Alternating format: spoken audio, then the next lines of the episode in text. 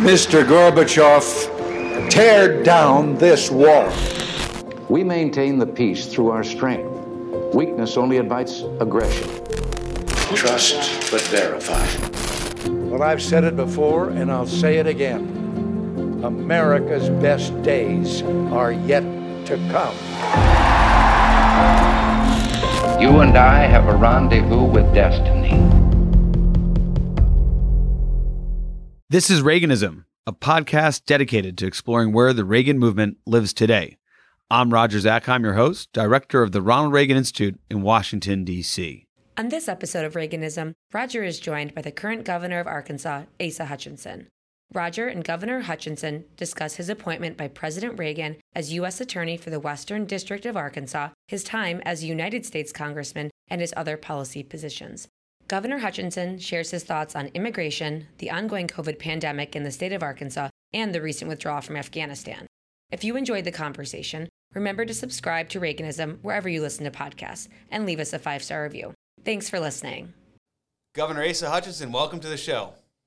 Uh, thank you. It's uh, great to be with you. I've been looking forward to this.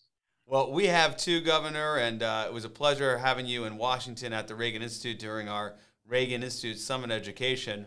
Uh, many in Washington and across the country, of course, know you as uh, serving your second term as governor in Arkansas, and then, of course, uh, significant policy positions you've held in, in previous Republican administrations, and of course, serving uh, in the U.S. Congress. But for Reaganism and our, our podcast and show here, you are a celebrity because in 1982, you were appointed by President Reagan as U.S. Attorney for the Western District of Arkansas at the ripe old age of 31. How did that happen? Well, it's because uh, uh, actually uh, in Arkansas at that time, there were not very many Republican attorneys hmm. who had campaigned for Ronald Reagan. And so uh, I was 31, uh, I was pretty aggressive, and there was a short list of people who qualified. So that's the humble approach to it. But it's really uh, you backtrack just a little bit that during that campaign, I was the city coordinator for Ronald Reagan. And of course, Sam Walton, the founder of Walmart, uh, uh, was uh, my neighbor. He was in that community with me. And one of the things that I did, I got a full page ad out endorsing Ronald Reagan for president against Jimmy Carter and explained the reasons for it and Sam and Helen Walton signed onto that and helped pay for it. And so, wow. yeah, it's a pretty good uh, Sam Walton story because Sam saw the wrong direction of the country. And even though he tried to stay out of politics, it's one of those times that he says, I've got to be there for this. And he put his name behind Ronald Reagan. And uh, so, uh, whenever the election was over with, I walked out of the courthouse, and one of my Democrat friends looked at me and he says, Hey, you might as well put your name in the hat for uh, United States Attorney. And I, you know, I'm 31, but uh, I pursued that, and I was lucky enough to get that with the recommendation of Congressman John Paul Hammerschmidt. That is a great story. Um, the Reagan campaign, the Reagan machine must have just been overjoyed, overwhelmed. That here they have this young, you know, campaign supporter managed to get Sam Walton to back Reagan. That that really must have had a ripple effect, huh? Well, I hope so. I it certainly did in our community for sure. Uh, but that's the kind of momentum that he had, and it was such an exciting night uh, in 1980 because, you know, first Ronald Reagan uh, won the presidency, uh, and then, of course, the Senate flipped and went Republican, and some of the old lions of the Senate on the Democrat side went down. And then in Arkansas, that's when Frank White beat Bill Clinton. So mm. we really had an election night to celebrate uh, in 1980. And I was right in the courthouse among all my Democrat friends, and I was just all pumped up. that's that's great. Yeah. Well, I guess Clinton had a comeback, but yeah, that was uh, that was a, a good, great moment for Republicans in, in 1980. Uh, I'm looking here over your left shoulder for those watching, and there's a picture of Reagan uh, it's got to be you there. What, what's what's transpiring there? Well, I'll just bring it up here. Just there we go. There, I don't know. Okay, there you go. You look exactly the same. There we are. yeah, yeah, exactly. You know, actually, I have uh, the young people come in, And uh, I show them this picture, and they all recognize uh, Ronald Reagan, but not many of them recognize me because I looked a little bit different back then. But this is at the end of my time as a U.S. Attorney, and uh, uh, that's whenever I got to go to the Oval Office and I got to visit with uh, President Reagan there. And of course, the you see in the picture the motto on his desk: "It can be done." Yes. And uh, I still tell the stories of that occasion, which are extraordinary. And as we go through this uh, podcast, there'll probably be some references to uh, that meeting and and some of how I was able to use uh, the conversations I had with the president then. Well, look forward to hearing it. And, um, you know, what we'll do on this is you've had such a rich and, and storied uh, political and policy career.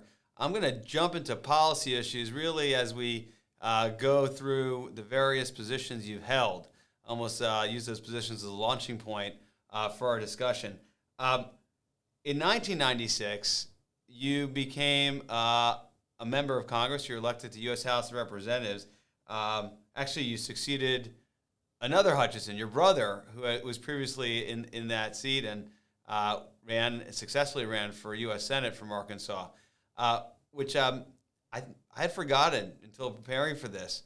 So, give me a little sketch of what the Hutchinson home was like, and uh, was politics just kind of what was for dinner every night?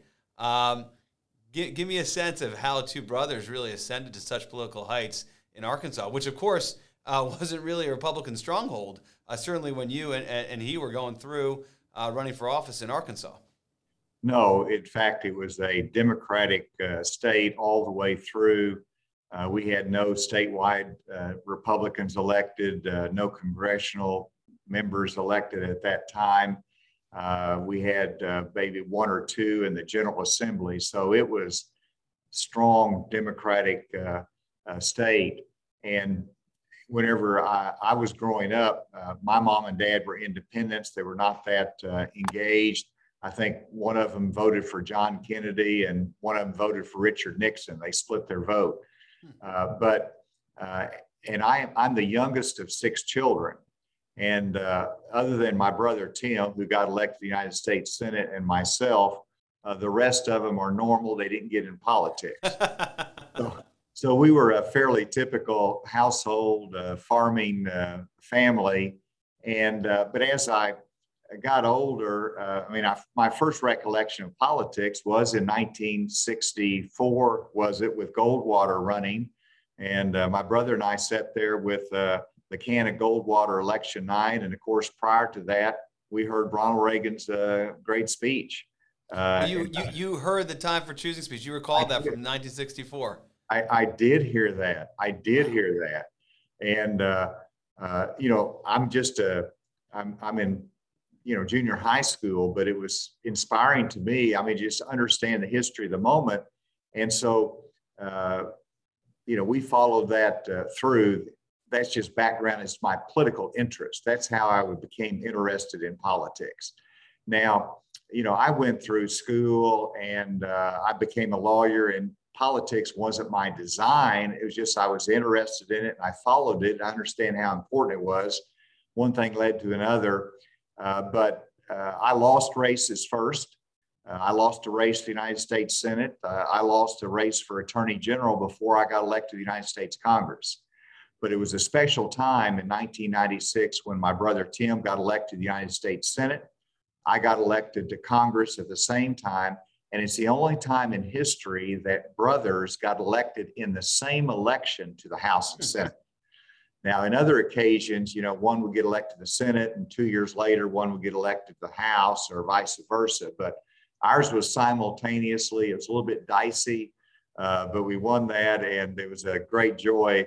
Uh, yeah, I'm curious about that. I mean, uh, obviously, great affinity for your, your brother. Uh, clearly, you kind of uh, we're talking engaging in politics growing up, were the political consultants frowning and saying this is a bad idea in 96 or did it seem like it would have the positive effect which resulted? Well everybody was nervous about it because we had uh, some opposition from political leaders in arkansas that said we shouldn't have one family uh, dominate uh, you know one third of the uh, federal delegation. Uh, and and so yeah, it was a little bit of an issue. And in fact, the way we handled it, my brother Tim, when he campaigned, he says, "You're on your own. I'll see you after the election." And we, we were we were never on the same platform together. Never on the stage together. During the election, we stayed studiously away from each other's campaign. And so it was quite a celebration after the election when we first came together. That was quite a scene. Yeah, I could, I could, I can imagine. Now, um, when you look at kind of the coverage of your time serving in the House, what, what, what filters to the top is your involvement uh, in the prosecution of the impeachment of, of, President Clinton, which certainly a known figure in the Arkansas delegation, was governor, of course, that is President Clinton uh, in Arkansas. Um, was that a, a, significant moment for you serving in the House of Representatives? Uh, and uh, if so, kind of what what was a takeaway, kind of as you reflect on it? Oh, it was a uh, terribly difficult moment for our country, and it was challenging for me because, you know, uh, I'm impeaching a president from my home state, and uh, that is fraught with political uh, turmoil and angst, and uh, and so it was a difficult decision. Uh, whenever I was asked to I mean, I was on Judiciary Committee, so I didn't have much choice on right. the House side. But then Chairman Henry Hyde asked me to be a House manager, which means I'd be a prosecutor on the Senate side. And my initial reaction was, there's no way possible am I ever going to do this? But, you know, I thought about it, I prayed about it, and it really came down to my regard for the Constitution, but also that I believe that my uh, temperament, my uh, approach to things uh, as a professional uh, uh, member of, of the Congress, looking out after the country, can communicate better why we're doing this, the importance of it, and I just didn't want to leave that to somebody else. So yeah, well, there, there, are there are different kinds of members on the Judiciary Committee and different approaches to impeachment. You get the sober kind of uh, fact, lawyerly, you know, law based uh, uh, kind of participant, and then you have those who are, are, are, less tied to the facts and the law and more impassioned by the politics. I guess that's where you're the point you're you were making.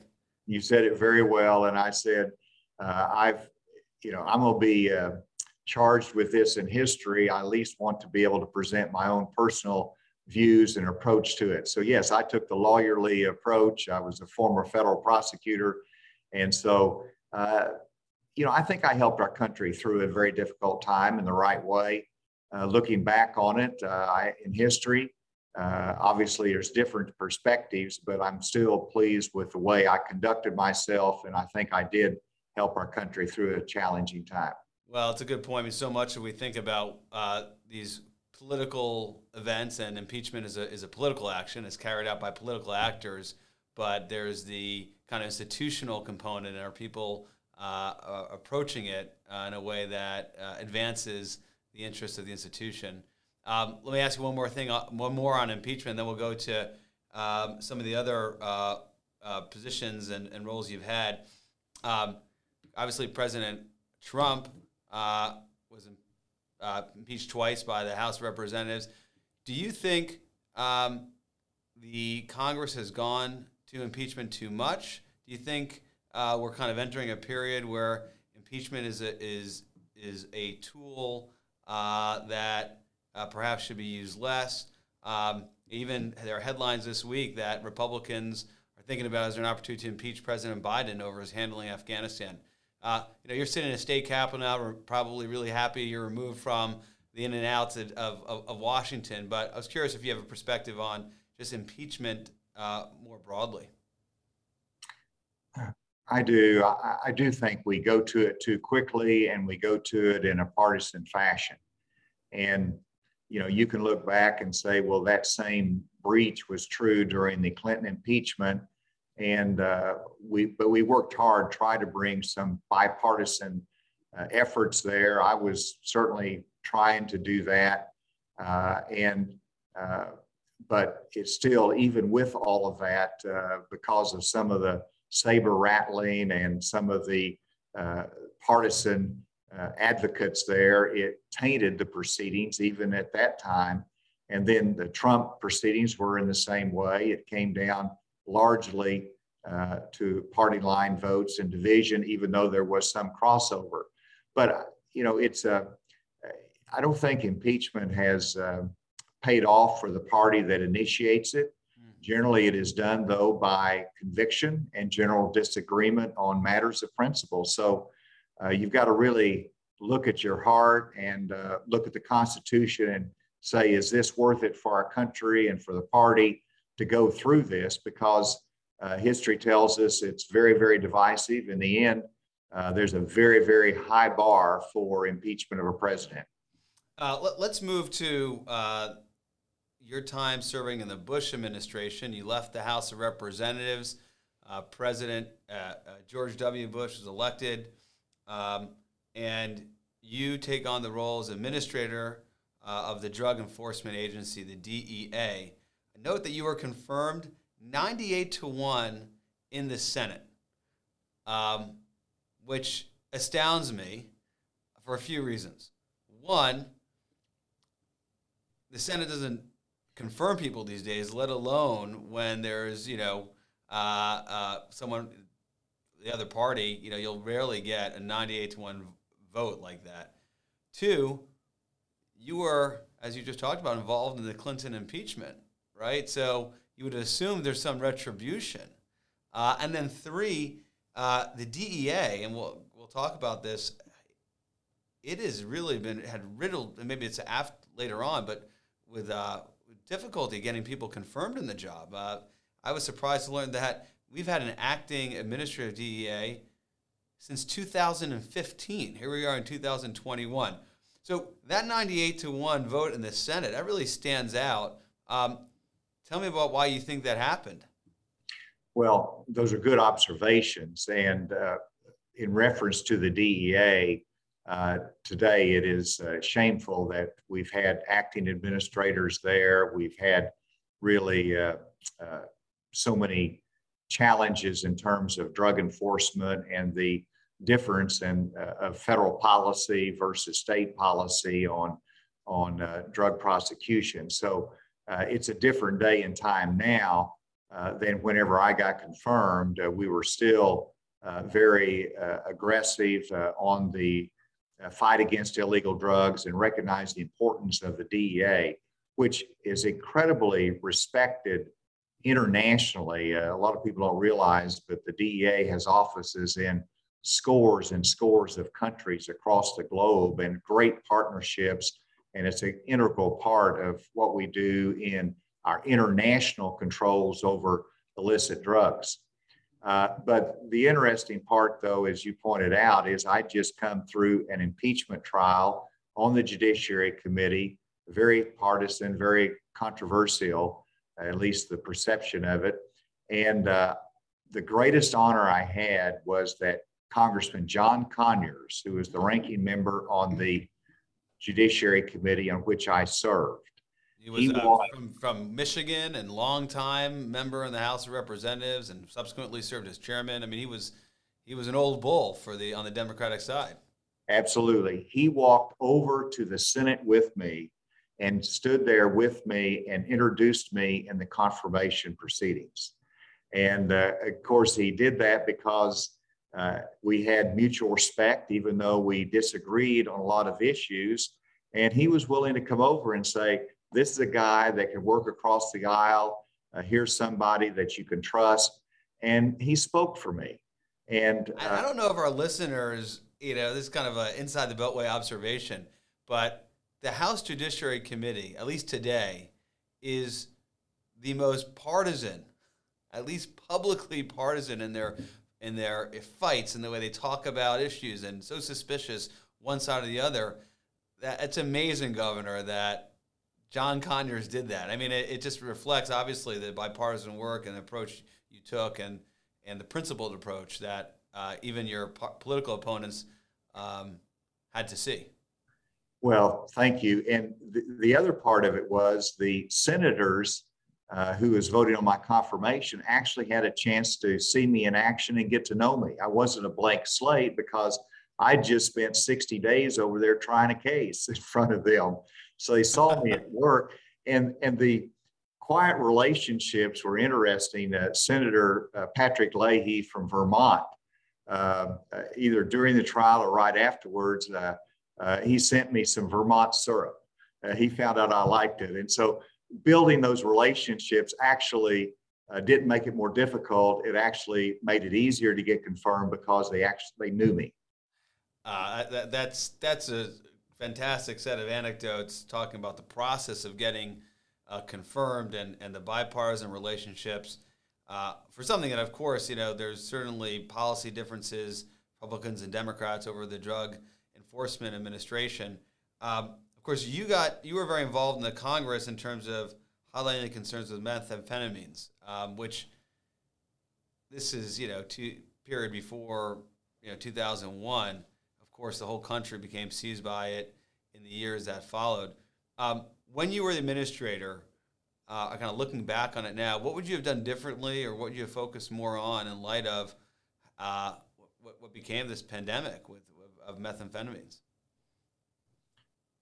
Well, uh, we did a lot of things right whenever I was there. Uh, we did, uh, we recognized that law enforcement has to work with the treatment uh, community with the education community all together. And so it wasn't just law enforcement over here on the island. In fact, whenever we would go into a community for an enforcement operation, uh, I had a program in which I wanted a commitment from the community after we arrested the cartel or the drug dealers that they would come in with improved uh, uh, resources for addiction treatment, uh, education programs, community engagement, so it just didn't backfill with more drug dealers. So we we we had the right approach uh, while I was there. Uh, the you've got to remember that one month after I was sworn in as administrator of the DEA, uh, the 9/11 attack occurred, and so uh, I went about my business for two years. But there was a uh, different concern in our country. I mean, terrorism overshadowed everything. And what I was able to do as administrator of the DEA was uh, on 9 11, for example, uh, we turned our drug informants and our agents out there trying to gather information on what might be the latest uh, next terrorist attack. And so we really worked closely with uh, the other agencies uh, because if in Afghanistan, we you know, after 9/11, uh, we went in there and and we set up a, uh, uh, a containment operation, trying to get a handle on the on the opium operations that uh, were funding the Taliban. Right. And and so uh, we did a lot of things there, but they were a little bit different than normal, simply because it was during the time right after 9/11. Yeah, well, we're, we're as coming up on on the anniversary, 20th anniversary of those attacks, and of course, you left uh, DEA as administrator to take on uh, a, a, highly significant role, uh, in part for the reason just outlined, uh, when you became undersecretary for the, then the new Department of Homeland Security, focusing on border and, and transportation uh, security. Uh, tell us about that. What was it like going into a new agency, DHS? Nobody really disputes the importance of their mission, but also at least uh, the agency has a reputation in Washington for just being this kind of vast bureaucracies of agencies that are knitted together that doesn't work as efficiently as effectively as it should. What was your experience and kind of reflecting on it? Um, you know, how has DHS done in the years since? Wow. Well, I mean, first, uh, my two years at DEA were just supreme. I, I love that agency. I love uh, the heart of all of the agents that were really trying to do the right thing. And I would love to have stayed there longer, but whenever the president calls and says, we're creating uh, the new Department of Homeland Security, and we've and, and with my background as a federal prosecutor, as DEA, working border issues, and even in Congress, it was really a perfect fit. And so uh, I went over there and took that responsibility. And you're right, DHS, it was 22 different agencies coming together into one new department. Uh, and there were 180,000 employees trying to build this culture of Homeland Security together. Uh, Secretary Tom Ridge was one of the best to work with. uh, four. Uh, he was my boss. I was under secretary, but I had 110,000 of those uh, uh, employees and agents that reported to me for border security, which included border patrol. It included uh, the old INS, which was immigration enforcement, uh, customs, and then uh, it also uh, included TSA. So I had a very big challenge in front of me. And the one. The TSA was established uh, during your tenure because TSA was, I thought, uh, maybe it existed before, but certainly was ramped up in a significant way right after 9 11. Uh, that's true. TSA existed before, but for example, our air marshal program had diminished to probably fewer than 20 air marshals. And obviously, we had to beef all of that up in an emergency fashion after 9 11 and with, I mean, TSA, I guess, was created after the 9 11, but uh, Homeland Security was created uh, two years after that and came into existence. Uh, so it was still very, very fresh. Uh, but you know, you look at the uh, challenges. Uh, we were new. We were coming in there. My first day on the job, and you got to think about. I'm a lawyer. I've been in Congress. I've been an administrator. I come into. Uh, they called it the NAC, the Nebraska Avenue uh, Complex, which is an old naval facility. And I go in there, and the first thing that happens is there's a plane that's hijacked from Cuba, and my uh, operations officer comes to me and said, Mr. Secretary, we've got a plane hijacked from Cuba uh, that's headed toward the airspace of the United States. We don't know uh, whether it has evil intent or what. What should we do about this? They're asking me what we should do about this. this is my first. Real. I don't remember that. This is kind of after 2003, but a time where any hijacking was, of course, going to get everybody's attention. Well, it was, uh, you know, that was just the kind of uh, you had to learn as you went. You had to rely upon the team that was built, but it was incredibly uh, uh, exciting. Is probably not the right word for it, but it was intense every day, uh, just because of the threat of terrorism, the the reality of it that was so close to us. You know, we had the uh, red alerts, the orange alerts, uh, the concentration that we had as a country, and and the threat information that was coming in. So I was in the middle of that. And for a farm boy from Gravette, uh, uh, going into the Situation Room with the President of the United States, uh, President Bush, uh, looking at these issues was an experience that I'll never forget. You know, here we are, we're at this 20th anniversary of 9 11, and, and people have forgotten clearly just how seized Americans were and elected leaders uh, like yourself and uh, policy officials were by the terrorist threat. This notion that you know a ragtag terrorist organization like Al Qaeda, given a safe haven in Afghanistan, could present a existential threat to the homeland. You know that that was something that uh, all Americans understood. If they couldn't articulate it, they felt after 9 11. Uh, here we are, 20 years later.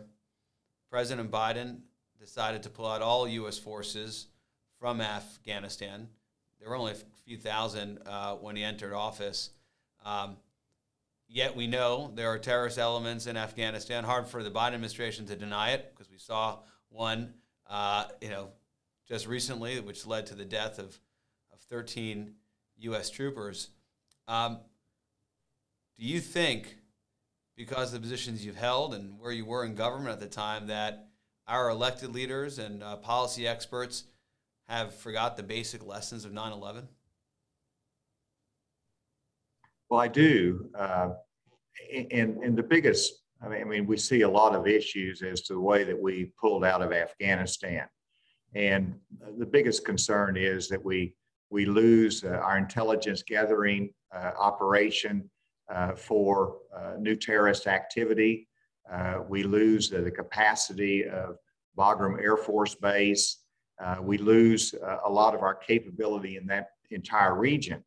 And it doesn't take a uh, CIA uh, operative to figure out that uh, we're going to go back to the arena that was pre 9 11, which was where the Taliban controlled the environment. And uh, while they're not necessarily day to day friendly with the terrorists, uh, they gave them free operating room for their terrorist training camps. And that's the challenge we're going to see as to whether uh, whether the Taliban can resist that or the capability to stop it, uh, where they became the terrorists become a threat again globally and even to the United States of America, even though it's so far away. So there's a lot of worries that we're going to go back to where we were pre 9 11. And I want to emphasize that our military men and women for 20 years there made a big difference for our country because they were there on the offense, kept us safe in the homeland. So every uh, American blood that was shed there protected us. And that can't be diminished, but you still have to worry about the future. And as much as anything, it is the respect that we've lost in that region and how the uh, our enemies uh, and our adversaries uh, and our competitors will take advantage of that or question the strength of the United States. Uh, yeah, uh, well said, Governor. And, and you know, to me, uh, when you listen to the president explain his decision making and views with respect to Afghanistan, it really does not point to the success of our military and the policymakers that put the plans in place that the military executed, which was it kept the homeland safe. There was another attack on, on the homeland, and certainly uh, from your experience, both uh, in the Department of Homeland Security, uh, looking at the border issues, overseeing the border, uh, and then as, as, governor, I mean, you know, it is clear that uh, that is a vulnerability we can't take for granted. Uh, and, and, as others have pointed out, you, you really can't wish away. Uh, recently, you had uh, participated in a bipartisan group meeting of governors with President Biden, and the topic of discussion was about Afghan refugees. Uh, tell us, to the extent you can, about that session, what the president was asking, and uh, to the extent that it was um, something that you had a chance to weigh in on, both in terms of the president's decision or to the specific uh, topic, which was uh, Afghan refugees? Well, I was actually at the uh, National Governors Association meeting in uh, Denver when we got word that the president wanted to have a conference with uh, a bipartisan group of governors on the Afghan refugee issue. And uh, that was to be set on a particular day, but in the interim, uh, the uh, terrorist attack in Afghanistan occurred, which we lost 13 of our military personnel. And so the president changed his schedule. And so that conversation did not take place. But uh, in talking to my other governors and Republican colleagues, uh, particularly, uh, there is a uh, understanding as to the Afghan refugees that stood alongside of us for 20 years at great risk to themselves, it would almost be against the character of America not to open up our shores to them, our doors for them, and to make sure that they have a, a place to come in the United States if they have no other place to go. And so uh, I'm proud of my fellow governors for opening up that door, recognizing that need. Uh, I made a statement early on that Arkansas should be included in that. And, uh, you know, we took in uh, thousands and thousands of Vietnam refugees into Fort Chaffee after Saigon fell. And uh, we will welcome those in if we're selected to uh, bring any Afghan refugees here as well. Oh, so do you anticipate Afghan refugees going to Fort Chaffee or, or is that something that's not decided yet?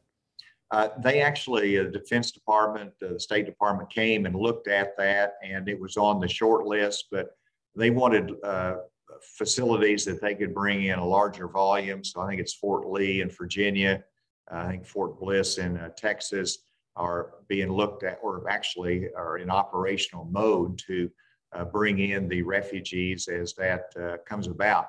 But then, you know, they'll be processed there and vetted fully and, and uh, also, uh, you know, all the public health requirements and those kind of things. But it's going to be a broad effort that many states will be involved. They're not all going to stay in the state that they're brought into initially.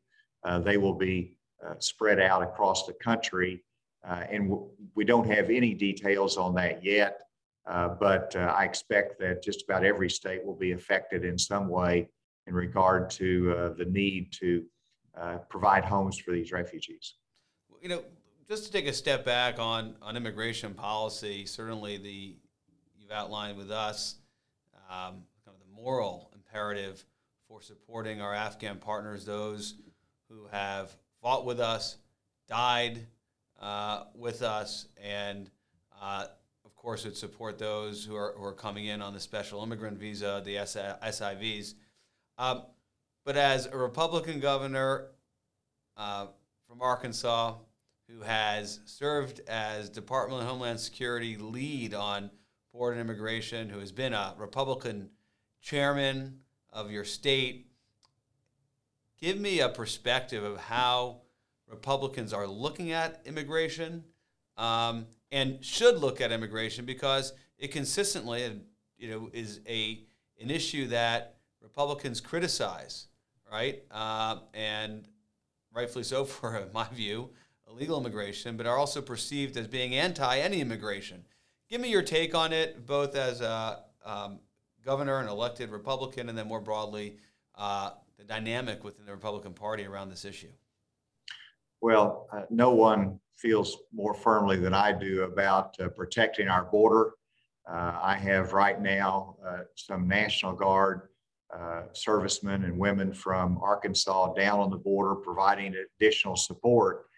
And so that's an area that we want to have uh, the protections against the illegal flow of immigrants into our country. Now, the mistake that we make as Republicans is that we don't showcase uh, our appreciation of immigrants. So rhetoric is important in the political world. President Reagan understood that. And so every time I talk about we've got to secure the border, I also balance it with saying we are a, a nation of immigrants and we want to be a welcoming nation and uh, we want to have that legal path for people to come here. And just simply that rhetoric is really important to send the signal that we're just not against something, but uh, we actually balance it with understanding the contribution that immigrants have made historically and continue to make uh, in our country. Uh, and I think we're growing. I was very proud of the Arkansas General Assembly this year. You know, uh, President Obama created the DACA uh, uh, students and, and the DACA relief for those that had come in here as young people and uh, they were not uh, legal citizens. They didn't have a legal presence here, but they were brought in as young people and they're part of America's fabric.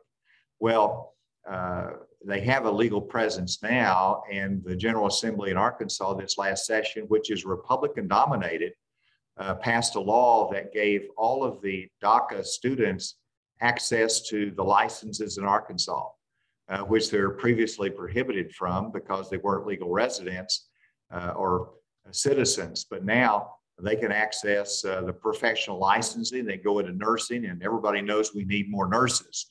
Uh, they can go into the other licensed professions. And so that's a signal I think that's good that uh, we recognize their contribution. We just need to do more of that. In terms of the Afghan refugees, there's a greater uh, commitment, uh, a greater consensus that uh, we have a moral obligation as Americans to uh, stand with them when they've stood with us. It goes, you know, there's all these caveats, and you don't want to get sidetracked with them, but sure, they need to be vetted. We need to be aware that someone could try to sneak in somebody that wants to do us harm. So we've got to do all those proper checks. But you should not uh, use that as an excuse not to let in those that have really, really been with us and it's part of our obligation and character of our country. Uh, you mentioned that uh, this outreach from uh, President Biden to speak with a bipartisan group of governors came really, I guess, to your desk, virtual desk, because you do serve as as chair of uh, the National Governors Association, and you've you've emphasized the headline saying that Washington needs to hear from us, uh, us being governors. Um, expand on that. Uh, you know, you've you've had the perch in Washington, as we've discussed, from many different consequential uh, seats, uh, but now you're in your second term as governor of Arkansas. Uh, what is it that Washington needs to hear uh, from our governors? Well, I have to divide that in two buckets. As chairman of the National Governors Association, I have to bring people together, both Democrats and Republican governors, for us to agree upon policy decisions. The one thing we agree upon, and that's what I want to advocate for, is the role of the states. Under the 10th Amendment to our Constitution, if there's not a specially delegated uh, power to the federal government, that is reserved in the states. And uh, it's never been illustrated more importantly uh, than in the last 18 months during the pandemic as to the important role of the states play in terms of public health, in terms of management during a crisis, in terms of partnership. And so that's the voice we want to have together. Uh, and we can have that, you know, uh, both Democrats, Republicans, that uh, hey, let's let's have a high regard for the states and the role that they play. There are differences of opinion. Uh, we worked together. We supported the uh, bipartisan infrastructure bill. Uh, people came together, and it was uh, uh, it had good pay fors in there, so it wasn't going to add to the deficit. Now we're going to be explosively on in different camps in terms of the three trillion dollar human infrastructure bill because uh, as a Republican, that is money that does not need to be spent. Uh, we have uh, sufficient resources here in the state and with the assistance we already have for rental assistance, for childcare assistance, for utility assistance, and really to take 3 trillion more and add to the future debt of our children and grandchildren is just wrong. And so Republican governors will be opposing that. Uh, you'll have Democrat governors taking different positions on that. So my job is to find the areas of consensus, but uh, the role of the states is important. We've never seen that more uh, than what we have the last 18 months. Now we've got to rebuild education. Uh, and my initiative is computer science education. And uh, that's something that has a great bipartisan uh, flavor to it. but we can promote that as we've done in Arkansas and I think that's very important for the next year as my tenure as chairman. Well, we want to hit on a few of those things, but quick follow up on on computer science. Um, when you came in as governor, I think the first bill you signed, or one of the first bills you signed, required every public school in the state to offer one computer science course. Yet here we are, you know, six years later, and only uh, a few or a handful of states have uh, required the same. And um, what got you onto that? And this is this going to be a focus of yours as chair of the NGA? I mean, it's given our economy is it's a digital economy, would seem to be uh, common sense uh, requirement. Uh, perhaps that's not common sense in Washington or across a bunch of other states. Well, uh, absolutely, it's going to be a priority, and we started that in Arkansas in 2015, uh, Wired magazine had a headline that said, Why is Arkansas leading uh, the coding movement in the United States? And Wired magazine ever profiled Arkansas before that? That seems kind of unusual. I don't think they've ever paid any attention, but uh, they are now. And so uh, it's really helped us to attract technology companies and startup technology companies here into the state because we're producing the talent of coders and software and cybersecurity uh, talent uh, for uh, the companies that we need. Uh, but nationally, it is really a, a, security issue. I think we've learned, uh, particularly in the last couple of years, that we can't be dependent on software development, on technology with other companies. We've got to be able to produce it here. We've got to create the innovation here and you start with that talent pool to do that. And that's computer science education. We can't rely upon uh, our friends in India or other places across the globe. We need to do it here. And the challenge is getting it done. And uh, that's what excites me is to encourage other states, show what's happened here, but also feature some of the good things that are happening in other states that are leading this effort as well. Obviously, as a as a conservative Republican, it's always about doing what you can in government to incentivize the private sector. Uh, any examples or cases you point to where you have companies that are looking at your state, looking at this requirement because they need the workforce with that training and focus? Uh, yes, we uh, partner uh, with uh, you know the great companies here for mentorship programs, apprenticeships, but we also have an accelerator program that we're putting state dollars into, but we're leveraging it with private dollars. So those are the relying upon the private sector to get it done. But we have FinTech Accelerator where financial services brings uh, software talent, startup companies from across the nation and globe here to be mentored to to uh, help grow that company. We do that in the healthcare industry as well, and the, we're looking at the ag. And so those are partnerships with the private sector for startup innovation companies. And that's how you stay fresh. That's how you also bring the entrepreneurs here. It's not just about uh, one skill, but it's about that innovative spirit that technology uh, education brings. And uh, the we've got to provide that. We've got some great companies here from Tyson's to JB Hunt to Bryceland Foods and the food processing industry. They're all technology companies, and we want to provide that talent to them.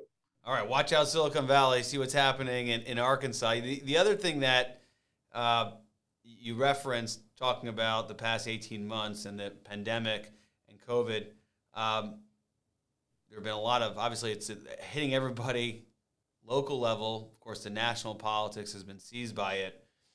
Arkansas school remained open uh, pretty much during the 2020 2021 school year.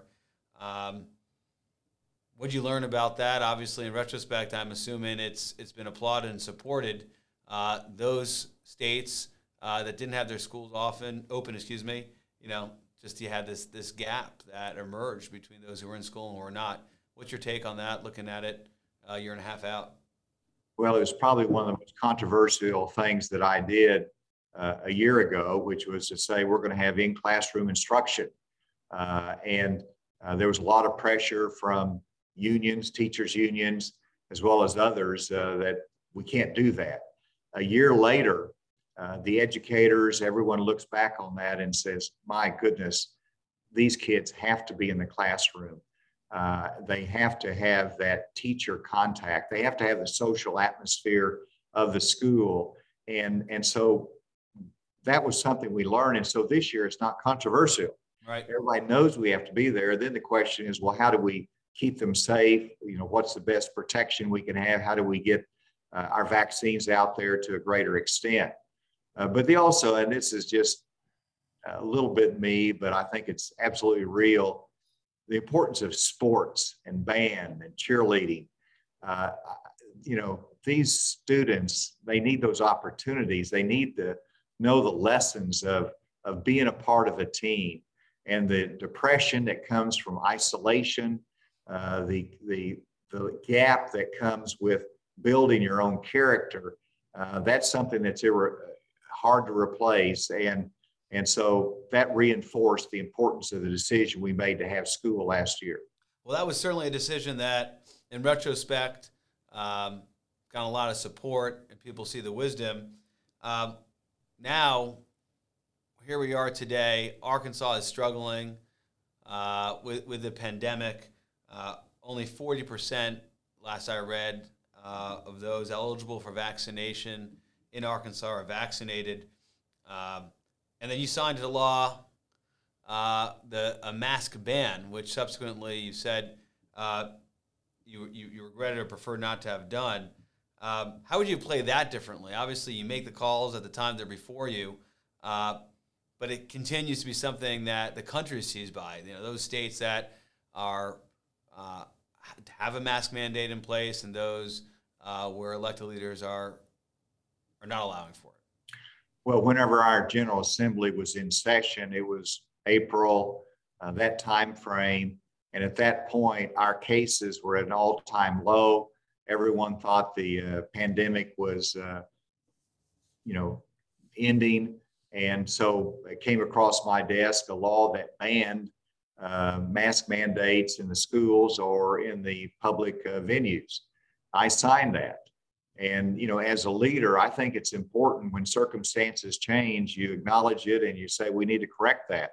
And the Delta variant came on. It came on hard here in Arkansas. Our cases went up, our hospitalizations went up.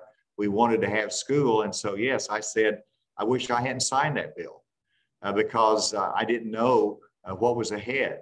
And, uh, uh, and so I called the General Assembly back into session and say, we need to amend that law. Uh, they didn't do it. So subsequently, the court struck it down as unconstitutional. And so now we have the local option uh, in our schools for, uh, uh, you know, whether they choose to require masks or not. I was advocating a simple amendment that would, for those that are 11 and under that could not be vaccinated, they needed to have some protection. Many of the schools now have made it broader than that. But to me, that is a fundamental uh, Ronald Reagan principle, a conservative principle to say we've got to leave some of these choices to the government that's closest to the people. You know, how can you argue with a school board that says we want to protect our children and we're going to require a mask in the school to uh, make sure they have the best protection? Yeah, I mean, I think that is certainly the, the conservative outlook. It's it's leave it to the local leadership that are closest to the people, particularly uh, on issues like this. You can have a part of the state where the vaccination rate's high and everybody's doing well, and you can go a different part um, of the of the state, the country, and and, and it's not doing well. Um, what has to happen to increase the vaccination rate in Arkansas, Governor? Well, uh, first of all, we've done a lot, and uh, the fear factor increases vaccination rates, the risk.